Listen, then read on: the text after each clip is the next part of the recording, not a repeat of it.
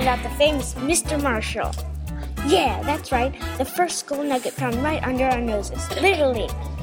Now, Mr. Marshall here likes pie and hashtags, but he found gold near Mr. Sutter's mill, so we have to deal with it. Before we talk about that, let's talk about about, about me, peeps.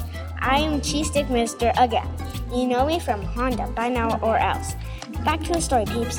He went to the river and looked and saw pizza. He went back and then found some gold and said whatever. He showed Mr. Sutter the gold and ate the pizza. They didn't think the nugget was special, so they told everybody to not go looking for more nuggets and keep it a secret. That was the biggest mistake ever. Once word got out, everybody came to Sutter's Mill and trampled it. Well, for Mr. Sutter, he died broke and alone for telling the secret. How crazy some people can be. Back to Mr. Marshall. Well, he got rich and helped spread the word. I'm pretty sure he went back home and became a rich man. Later on in history books, it was later known as the California Gold Rush. Gold fever was common because everybody wanted gold. Only some women and very few children went to the gold mines.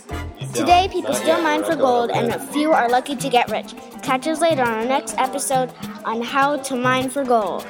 Cheese Stick Minister out! Um, I said I was out. Sorry and bye, peeps. ha, gotcha. Ha ha ha. Hee hee hee.